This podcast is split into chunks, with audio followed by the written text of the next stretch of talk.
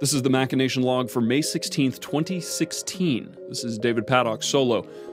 Good morning, fellow machinists. I'm back from a week long, two pronged vacation that I took to Las Vegas and Reno, respectively.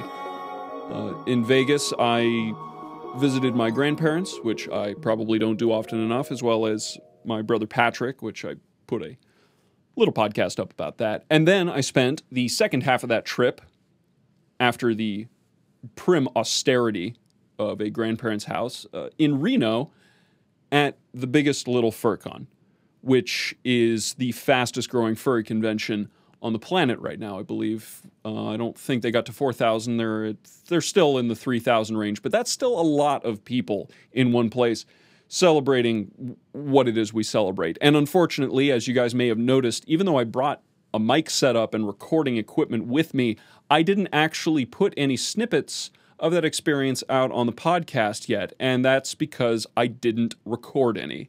Despite the fact that I'm a furry, and that may be the most eccentric thing about my personality, just from a general cultural perspective, I don't talk about it very much. And that is for the really lame reason that it is just hard to talk about. There were several people that I met at this convention, several that I met, several that I knew, who would um, were willing to talk on record about being a furry and being at a convention like this. But there's just everyone has this. It's not a bizarre consensus. It's just a very real consensus that it's hard to know what to talk about with a convention of this of this particular kind. Um, and I am currently trying to break through that in a more solo fashion. I've been typing out an essay to try to evince this experience beyond having a normal human being ask me a question and answer about the experience because I've already done that once. I did that with Thomas. If you haven't listened to that, that was Midwest Fur Fest last year, uh, which should be searchable on the site. But it's so hard to write about. I mean, I I personally on just about any subject, I can write 500 well-vetted, edited, rhetorically sound words in an hour.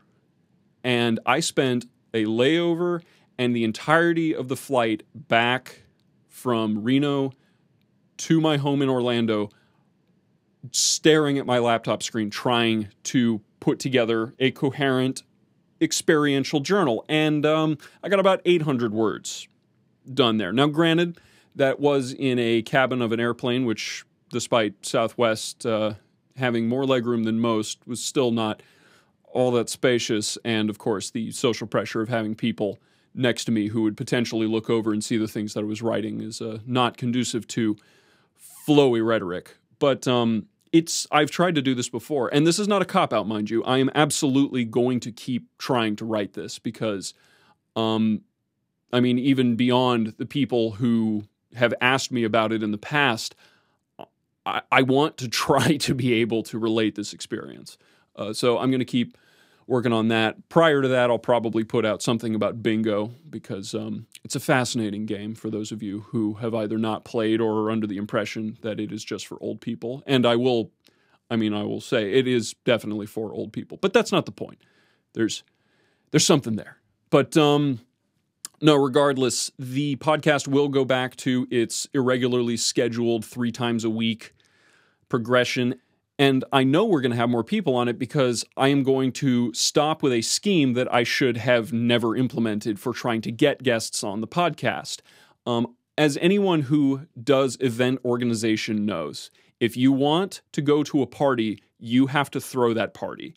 Um, I have a group of people that have been on the podcast before and a pool of other people that I potentially want to have on the podcast at some point. And a little while ago, I told them, you know what?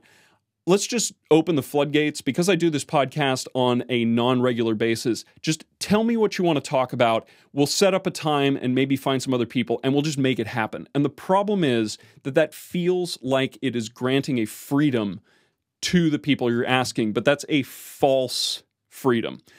In reality, you've actually added a social pressure to the situation, which is already quite awkward. Talking on the air is a daunting thing to do. Um, so what it fe- and it feels like I was doing everyone else a favor by giving them the option to just tell me what they want to talk about. But that forgets about the responsibility that they have to now come up with a topic that they think I will think is acceptable. And even though I try to do what I can to make it seem like I am willing to talk about anything as long as they want to talk about it, you can only bring that. It's not an illusion. Um, you can only bring that impression so far. So, as a lesson to those of you who do or do not know this or need to relearn it, as I apparently do, um, it is not arrogant to choose which restaurant we should eat at. It's not arrogant to choose a topic of conversation. Someone has to do it, and someone is waiting for someone else to do it. People want to follow, and you should lead when you can. So there we go. Instead of just being a fully housekeeping episode, this episode actually has some degree of a moral. So I guess that's a win. Uh, and with that, I have a lot more cleanup to do because this uh, this house hasn't really had anyone taking care of it for a week. So I am going to get back to that. And unfortunately, I guess I already said good morning, everyone. So now I need a new back end tagline. And I have no idea what to go with. I'm pretty sure work makes you free is already taken. Um, I'll have to workshop that later. Uh, anyway, have a good week.